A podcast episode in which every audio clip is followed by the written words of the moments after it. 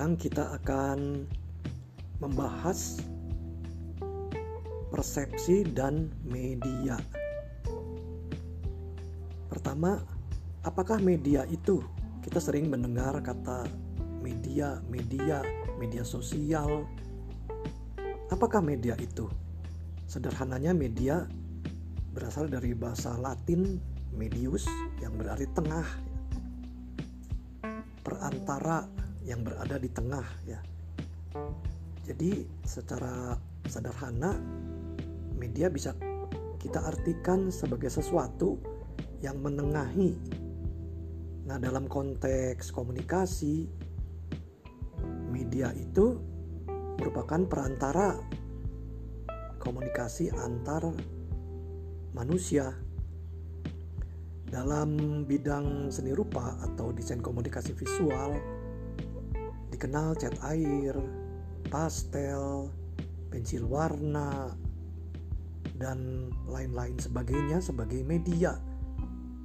Sering ditanyakan ini karyanya menggunakan media apa? Oh mix media, media campuran atau media lain-lain lagi ya.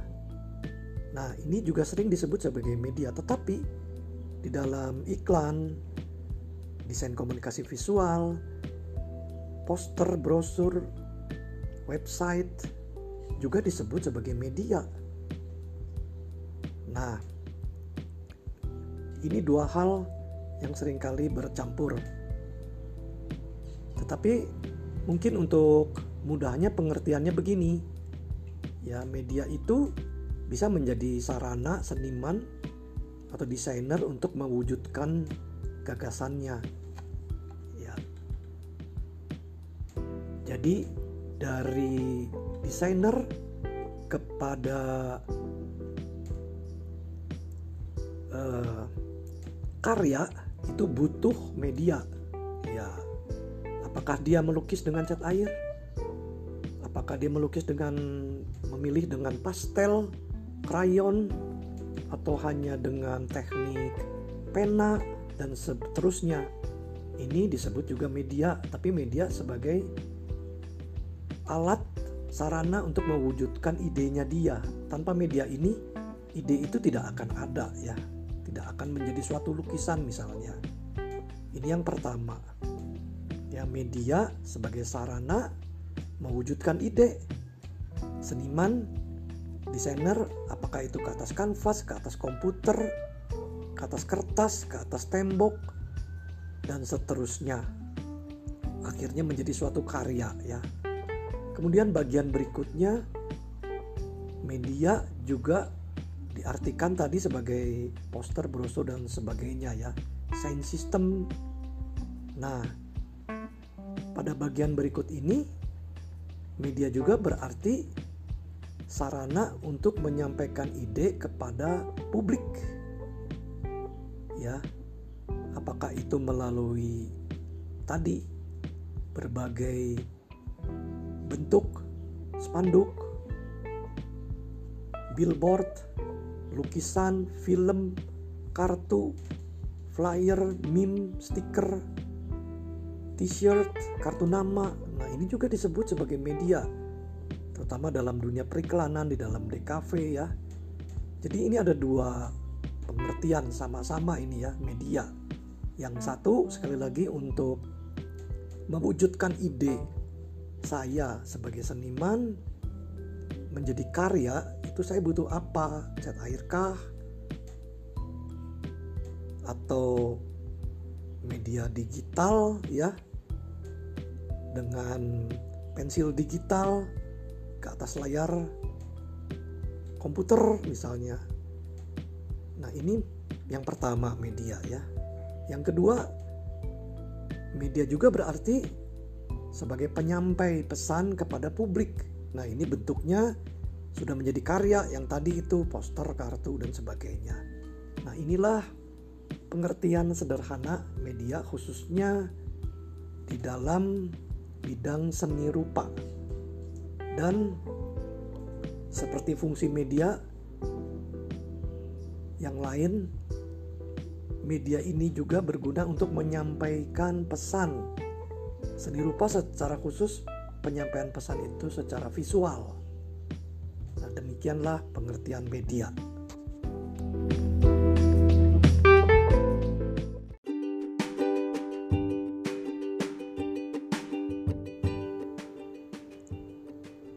Baik, setelah kita sedikit memahami apa pengertian media itu dalam seni rupa, kini kita perlu melihat berbagai jenis media. Di sekeliling kita ada begitu banyak media, sangat banyak. Baik media yang kita kenal sebagai media-media konvensional, ya, media cetak, ya, dianggap sebagai media konvensional, poster, misalnya billboard, lalu ada eh, brosur, katalog, buku dan sebagainya. Ada juga media-media yang baru ya. New media ya banyak didominasi oleh media-media digital yang juga melahirkan banyak eh, media-media turunannya seperti ada meme dan sebagainya. Nah, bahkan ada dari media konvensional juga uh, beralih atau memiliki wujud digitalnya. Poster memiliki wujud digitalnya. Ya kadang-kadang disebut sebagai flyer ya. Demikian juga dengan stiker. Yang dulu kita ketahui stiker itu ditempel di mobil di kendaraan di tas. Sekarang ada stiker digital inilah uh, media-media yang ada di sekeliling kita. Bahkan dengan adanya branding itu media tidak disebut lagi sebagai media tetapi touch point. Ya apa pun yang kita lakukan atau apa pun yang kita temui yang melakukan kontak dengan kita bisa menjadi media. Media dari brand tersebut. Nah touch point ya titik-titik kontak kita. Nah, ini pun bisa menjadi media untuk branding, baik visual maupun branding yang non visual ya. Nah, khususnya yang visual banyak sekali touch point itu ya. Misalkan kita pergi ke suatu bank, ada banyak touch point yang kita temui di bank tersebut. Nah, itu semua bisa menjadi media mulai dari seragamnya, mulai dari papan nama, mulai dari warna-warna yang ada di interior, mulai dari apa pun yang ditemui oleh mata kita itu akan bisa menjadi media apa yang ada di ATM, di layar ATM, semua bisa menjadi media untuk menciptakan brand image di dalam kepala konsumen. Nah, inilah eh, media pada era branding. Nah, tetapi kita akan bagi media secara sederhana saja, khususnya untuk memahami media dalam desain komunikasi visual, ya, yaitu media surface base atau media yang berbasis permukaan dan media yang berbasis waktu time based media. Ini bisa mencakup banyak sekali media ya, baik media cetak, non cetak, eksperimental, digital, media sosial ini sudah sudah tercakup semua. Ya, jadi surface itu permukaan artinya.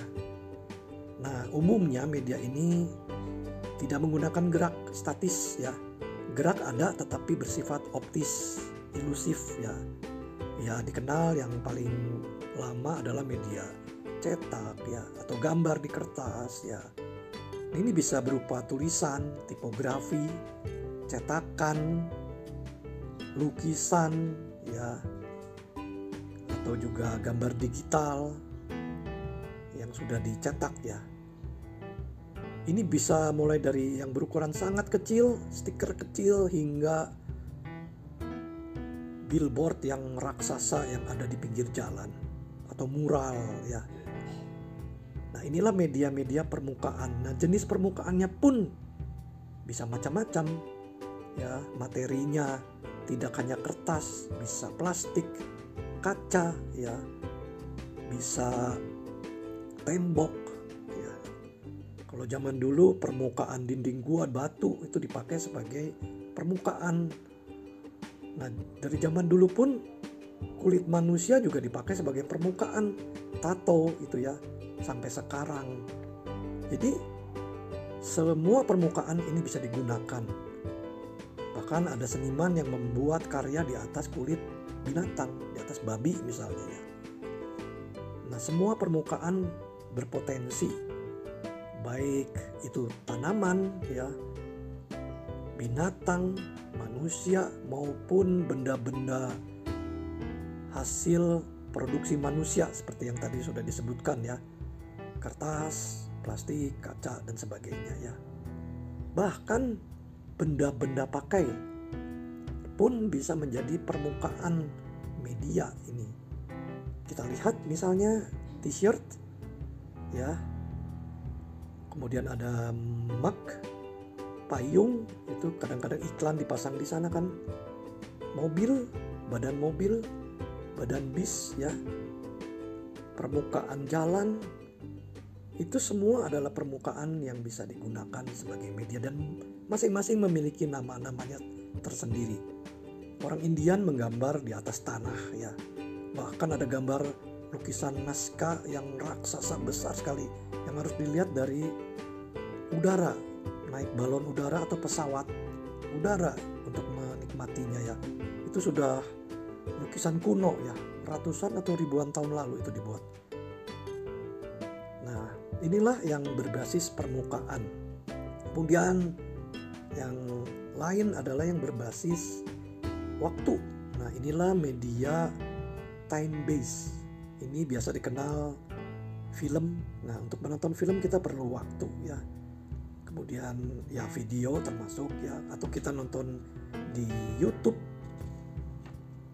kebanyakan ini media-media digital yang sekarang berbasis komputer, motion graphic, ini semua menggunakan waktu. Jadi kita untuk menontonnya kita perlu waktu. Ya. Kalau yang tadi perlu ruang atau perlu permukaan ya. Ini perlu waktu. Begitu waktu nonton selesai, apa yang ada di layar hilang. Sudah tidak ada. Nah, ini bedanya dengan yang surface base. Relatif surface base ada di situ terus. Lukisan gua di Maros itu sudah berumur 40.000 sampai 50.000 tahun. Lukisan tertua di dunia ya. Bertahan.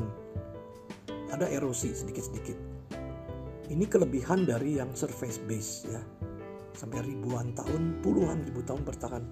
Tetapi yang analog sangat mengesankan, menarik perhatian, terutama anak kecil ya.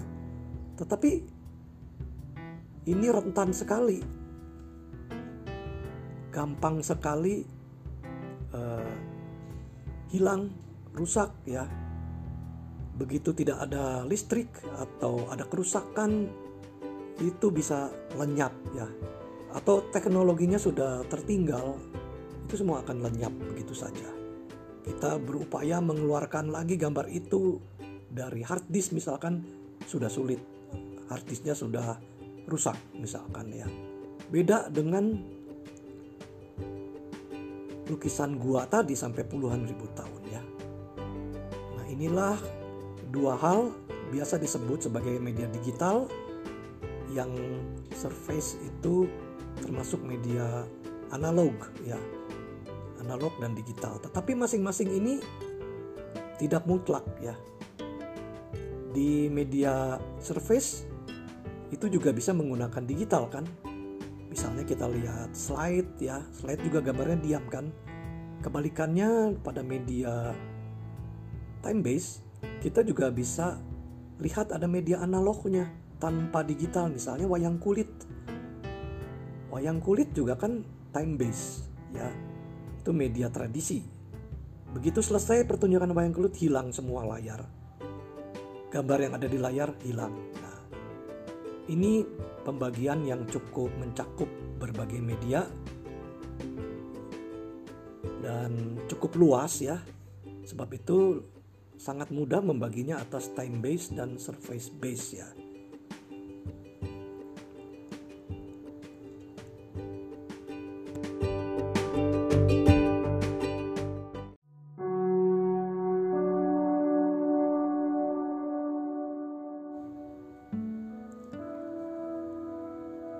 Kita masuk ke dalam persepsi media berbagai media yang telah disebutkan tadi itu punya persepsi masing-masing karena masing-masing kan punya karakteristiknya tersendiri. Kalau di dalam dunia periklanan biasa disebut kekuatan kelemahan media. Jadi periklanan memiliki daftar kekuatan kelemahan media. Nah, kekuatannya digunakan untuk keuntungan komunikasi iklan kelemahannya diminimalisir. Ya, jadi digunakan dipilih media yang kuat untuk suatu pesan membawakan suatu pesan tertentu.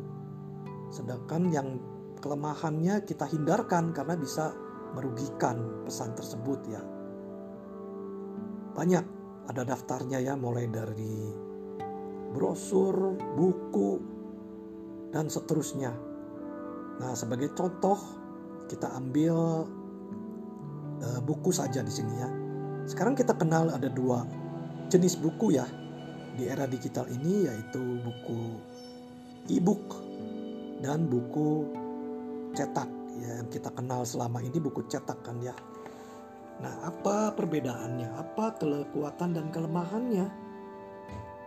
Nah, ini nanti masing-masing akan menciptakan persepsi tersendiri, bukan hanya berguna untuk menyampaikan pesan ya, tapi juga ada persepsinya tersendiri.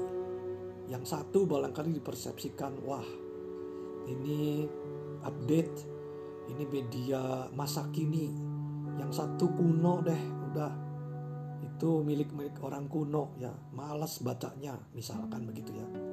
Tapi mari kita lihat dulu apa kelebihan kekurangannya. Pertama, e-book itu non fisik. Sedangkan buku cetak itu ada fisiknya. Ya, ini masing-masing bisa menjadi kekuatan dan kelemahannya. Ya. Misalkan untuk buku cetak karena fisik itu bisa makan tempat untuk penyimpanan buku tersebut, sedangkan e-book sangat menghemat ruang. Ya mungkin ini tidak terasa kalau buku bukunya hanya satu ya, tetapi kalau buku itu sudah berjilid-jilid seperti ensiklopedia 22 jilid tebal-tebal. Tebalnya dua kali batu bata. Besar-besar dan beratnya berapa kilo satu buku. Ada 22 buku itu bisa makan lemari. Makan space lemari sangat besar. Itu untuk buku cetak ya. Sedangkan e-book ensiklopedia dalam satu uh, disk atau dalam USB flash disk ya itu bisa masuk berapa ensiklopedia berapa versi itu. Britannica bisa masuk ensiklopedia populer dan sebagainya. Bisa puluhan jilid masuk di situ. Nah ini keuntungan dan kelebihannya tetapi dari segi lain yang fisik itu ada sisi psikologisnya kalau e-book seperti kita tidak punya buku, seperti dia tidak berharga. Nah ini ada persepsi seperti itu ya. Seperti murah jadi tidak ada harganya. Sedangkan yang fisik itu karena ada berat, ada bobot. Kita beli berat, bobot itu ada kertasnya, ada covernya. Itu rasanya ada harganya ya. Nah itu ada sisi psikologis yang menciptakan persepsi tertentu.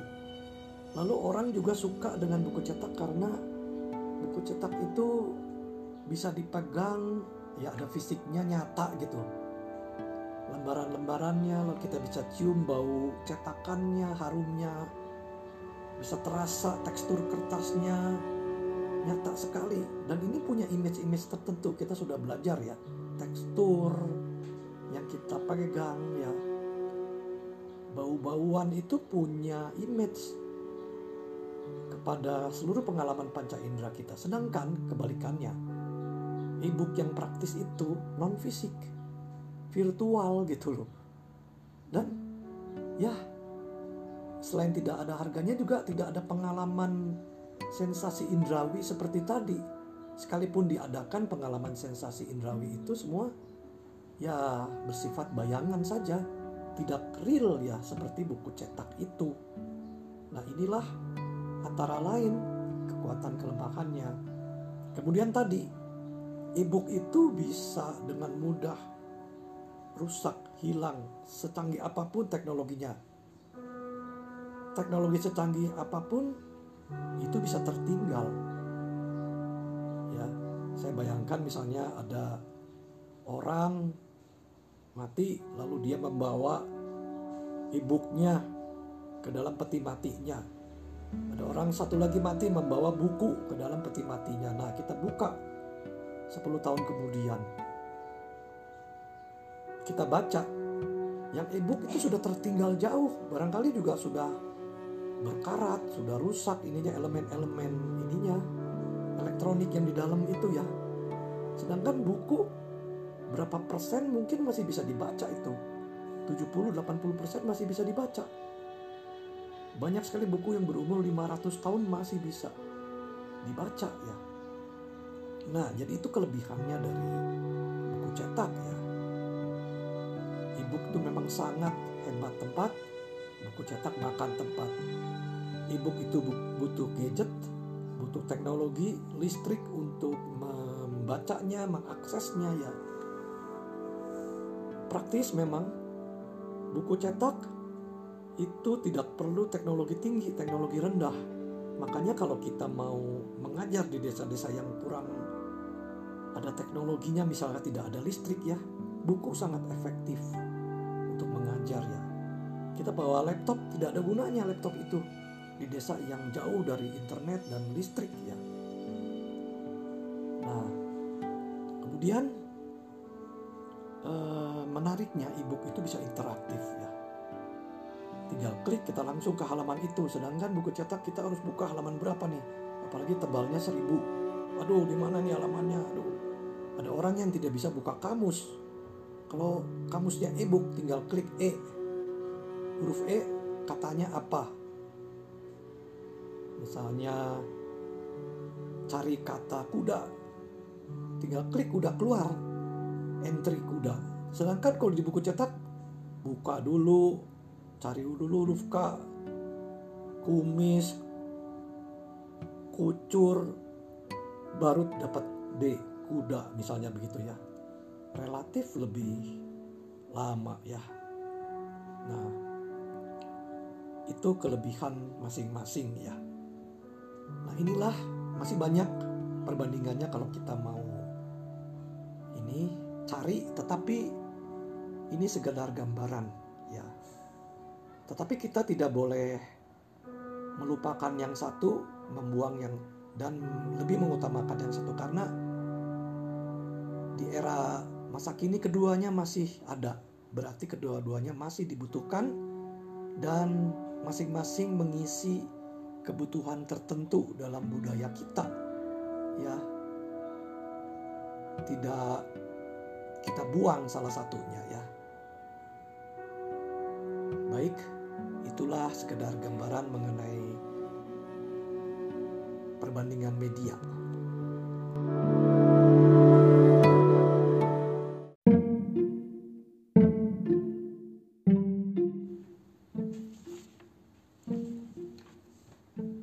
persepsi media tadi kita sudah menyinggung bahwa karakteristik suatu media itu menciptakan persepsi tertentu tentang media tersebut. Nah, seorang ahli komunikasi, pakar komunikasi yang terkemuka, McLaren, mempunyai suatu quotes yang sangat terkenal, "The medium is the message." Ya. Media sama dengan pesannya. Itu quote yang sangat terkenal. Jadi pengertiannya kira-kira begini, orang biasanya menganggap remeh media ya.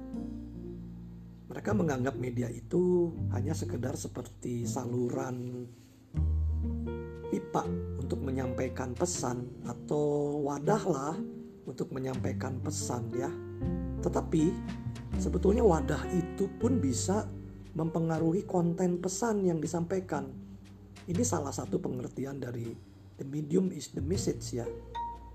Bahkan medianya sendiri pipanya itu atau wadahnya itu adalah pesannya. Itu ya. Saya ambil contoh yang sangat mudah dari kehidupan sehari-hari. Misalkan wadah makan adalah media ya. Makanan yang kita taruh di dalamnya adalah konten pesannya ya. Konten pesannya misalkan kita nasi goreng begitu ya, konten pesan kita. Lalu kita akan taruh di atas wadah media. Piring plastik kah? Piring kaleng kah? Piring porselen kah? Nah, itu memiliki image-image yang berbeda dan menciptakan persepsi yang berbeda terhadap orang yang mau menyantap makanan itu. Nah, ini dimanfaatkan itu oleh pemilik-pemilik restoran. Ada restoran yang memakai piring kaleng ya dengan brand image ini cara makan jadul. Ada lagi yang makan pakai daun di atas piring dari anyaman. Anyaman bambu, rotan atau ya anyaman pokoknya ya ini dia menciptakan image tertentu image alami image zaman dulu waktu orang makan piring kaleng ya atau mau pasang image aristokrat pakai piring porselen yang antik gitu ya nah ini image-image yang diciptakan oleh uh, wadahnya medianya makanannya bisa saja sama nasi goreng gitu yang ada di atasnya ya Mungkin ini cukup menjelaskan ya. Sekarang saya ambil contoh yang lebih ekstrim lagi. Ya, nasi goreng yang sama atau konten yang kita ingin sampaikan, kontennya sama nih nasi gorengnya, sama enaknya lah ya. Lalu nasi goreng itu kita taruh di atas piring kaca yang bersih, bagus, higienis ya. Kemudian satu lagi kita taruh di atas pispot tahu pispot ya pispot itu untuk orang sakit yang tidak bisa jalan jauh ke WC lalu disediakan pispot uh, tempat untuk menampung air seninya jadi dia tidak usah jauh-jauh mungkin di tempat tidur langsung menggunakan itu bisa lalu diletakkan di bawah ranjang itu biasa ada di rumah sakit Nah, bagaimana kalau kita membeli pispot yang sangat bersih yang belum pernah dipakai lalu kita taruh di atasnya nasi goreng itu. Ya. Itu akan langsung persepsinya akan sangat jauh berbeda. Yang satu menjijikan ya, karena tempatnya tidak layak. Ya, maaf aja tidak layak itu. Karena image-image yang ada di kepala kita ya, nggak usah jauh-jauh lah pakai piring rumah sakit orang sakit juga. Langsung nafsu makan kita bisa berkurang ya. Yang ada image-image tertentu yang negatif terutama ya. Nah ini membuktikan bahwa si wadah media itu sangat mempengaruhi pesan yang ada di dalamnya ya the medium is the message media mempunyai persepsi contoh lain ya suatu produk ingin diiklankan. Katakanlah produk pakaian wanita yang eksklusif ya. Sekarang mau dipasang di majalah apa ya? Kalau majalah basar gitu ya, Vogue cocok sekali ya. Ini bagi yang fashion tahu pasti ya. Cocok bagus ini. Harganya juga sesuai lah untuk golongan atas. Tapi kalau kita pasang di majalah apa ya?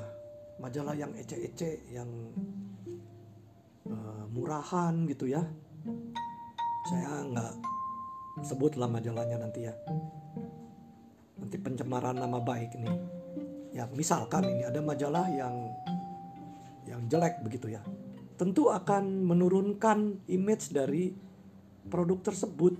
Begitu ya. Jadi media berpengaruh ya. Media sangat berpengaruh. Makanya ada orang yang bilang wah saya tampil di televisi. Waduh jadi orang terkenal dong. Televisi mana? Gitu ya. Tergantung saluran televisi mana. Ada saluran televisi yang mendunia dan sudah sangat diakui ya reputasinya wah tentu membanggakan sekali dia tampil di CNN, BBC misalkan begitu. Tetapi misalkan tampil di TV lokal Afrika misalnya yang siarannya hanya sekitar Uganda gitu misalnya. Ya, orang paling ya oke okay, gitu ya. Bukannya itu jelek tapi kan liputannya ya kecil itu TV lokal lagi gitu kan. Nah, jadi media karakteristiknya itu sangat mempengaruhi persepsi ya. The medium is the message. Jadi media itu adalah pesan itu sendiri. Ya kita pasang di mana pesan akan terpengaruh besar ya. Akan mempengaruhi pola komunikasi ya media itu mempengaruhi pola komunikasi mempengaruhi budaya komunikasi dan mempengaruhi bahasa komunikasinya. Contoh, pada waktu dahulu sebelum ada medsos ya, kita kalau mau telepon pakai telepon rumah kan, belum ada handphone. Mungkin kalian yang lahir di era handphone ini tidak mengalami. Zaman dulu itu telepon pakai telepon rumah ya. Kita kalau mau telepon ada jam-jamnya. Tidak sopan telepon di atas misalnya jam 9 mungkin orang sudah tidur ya. Kecuali kita kenal banget sama orangnya tahu ya bisa jam 10 jam 11 atau genting-penting tidak sopan kita telepon malam-malam ya. Tetapi sekarang di era uh, medsos orang bisa WA jam 11 malam ya. Karena orang masih bangun terus. Nah itu pola komunikasi berubah ya. Berubah ya. Apa yang etis dan tidak etis itu juga terpengaruh.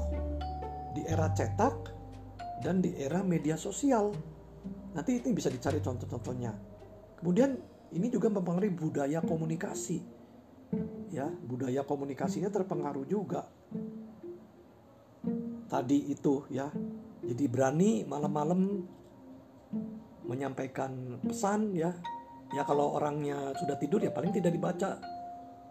Tidak orangnya tidak akan marah begitu. Coba kalau dulu ditelepon malam-malam marah ya.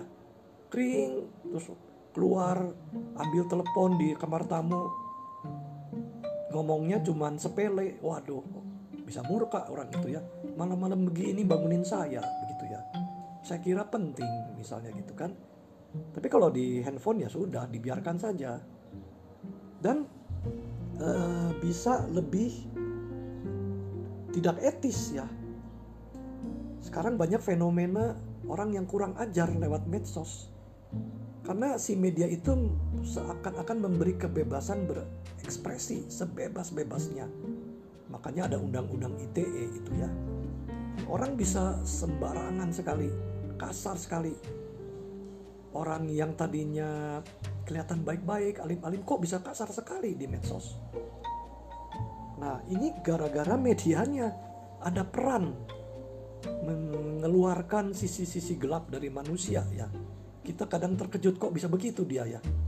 Kok dia bisa bikin film seperti itu? Lalu tiba-tiba filmnya viral begitu ya. Kaget sekali. Kehidupan gelapnya terungkap di situ semua. Nah, ini uh, ada peran dari media tersebut ya. Terus media juga bisa membuat budaya baru, misalnya orang menjadi senang selfie. Nah ini gara-gara media juga. Dulu kok punya kamera nggak suka selfie, aneh kan?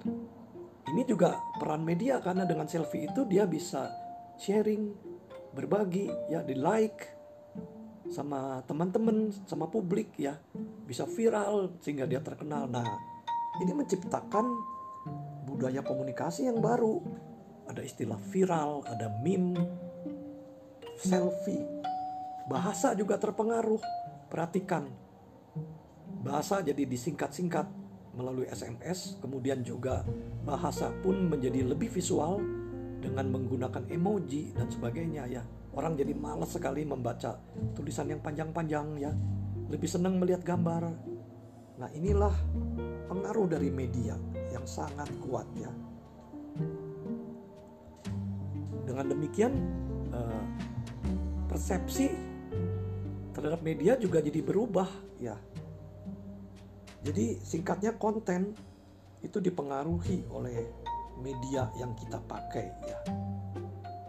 Minta maaf melalui WA, kirim surat atau datang langsung ini media-medianya ya.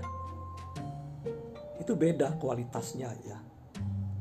Kita cuman kirim WA minta maaf, kirim surat tertulis, suratnya surat lewat pos ya, bukan surat elektronik. Dan langsung datang kepada orangnya.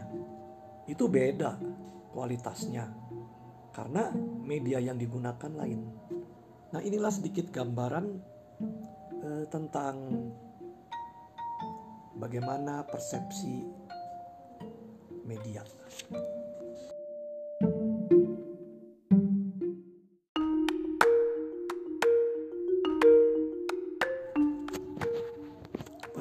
Bagian penutup ini apa yang kita pelajari hikmah apa yang kita dapat ambil dari persepsi dan media ini?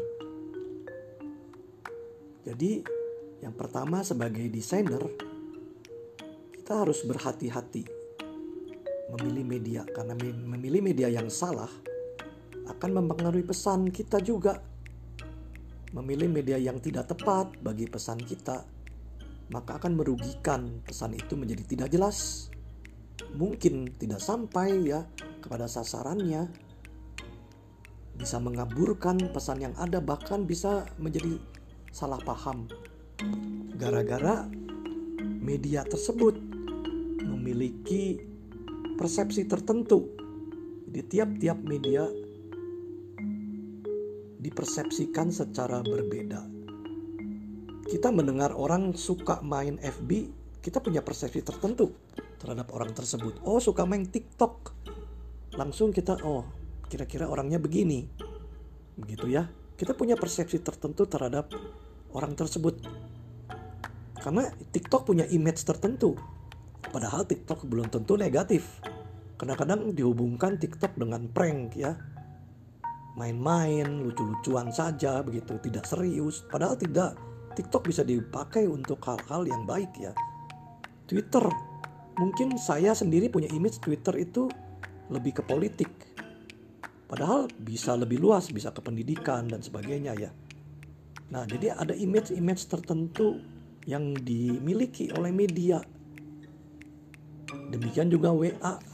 Demikian pula dengan Instagram ya itu masing-masing memiliki ini persepsi tertentu ya. Nah ini bisa kita pakai untuk kebaikan untuk keuntungan kita ya. Bukan untuk hal-hal yang buruk tentunya ya. Nah kemudian bagi seniman juga sama. Media itu harus dipilih Seniman yang ingin mengekspresikan idenya harus memilih media itu secara tepat. Baik memilih itu secara intuitif maupun secara strategis ya. Saya pakai apa ini gambar hitam putih saja atau full color pakai cat minyak misalkan. Apa yang cocok ini untuk ide saya ini? Gitu. Lebih serem mana misalkan? Apakah hitam putih saja atau full color warnanya? Nah ini pemikiran yang strategis. Nah kadangkala seniman itu sudah intuitif ya melakukannya. Dia merasa ini kayaknya cocok ini gitu. Sudah tergambar ya di dalam imajinasinya. Nah desainer-desainer juga demikian. Bagi desainer yang sudah tinggi jam terbangnya seakan-akan dia menciptakan itu seperti otomatis padahal tidak. Itu dari pengalaman dia ya langsung ini media ini cocok cocok cocok begitu ya. Sedangkan bagi kita mahasiswa atau desainer yang junior itu masih memakai pikiran yang sistematik analisa dulu situasinya seperti apa targetnya apa cocoknya apa ini bahannya ini temanya apa ya. Ini berlaku untuk seluruh bidang desain ya. Baik fashion interior. Ini pemilik rumahnya apa nih gaya hidupnya? Cocok nggak ini gordennya pakai bahan apa? Ini fungsional tidak bahan ini. Ini kalau di dapur pakai ini nanti menyerap kotoran. Sebaiknya pakai bahan yang uh, tidak menyerap kotoran gitu misalkan ya. Porselen yang gampang dibersihkan. Jangan memakai bahan-bahan yang sulit dibersihkan dan tidak higienis nah, misalkan gitu apalagi untuk rumah sakit nah itu bahan-bahannya juga harus dipilih bahan-bahan tertentu ya. Nah, inilah uh, pemikiran untuk media ya yang strategis ya. Jadi persepsi media itu penting ya. Ternyata bukan hanya garis, warna, konten saja yang mempengaruhi persepsi, tetapi juga bagaimana konten itu disampaikan dalam wadah tertentu itu juga akan mempengaruhi ya.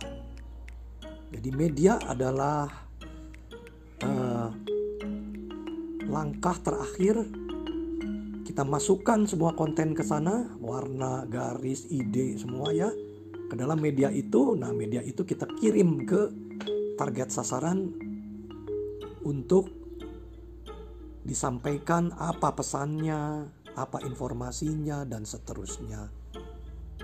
Nah, demikianlah tentang media.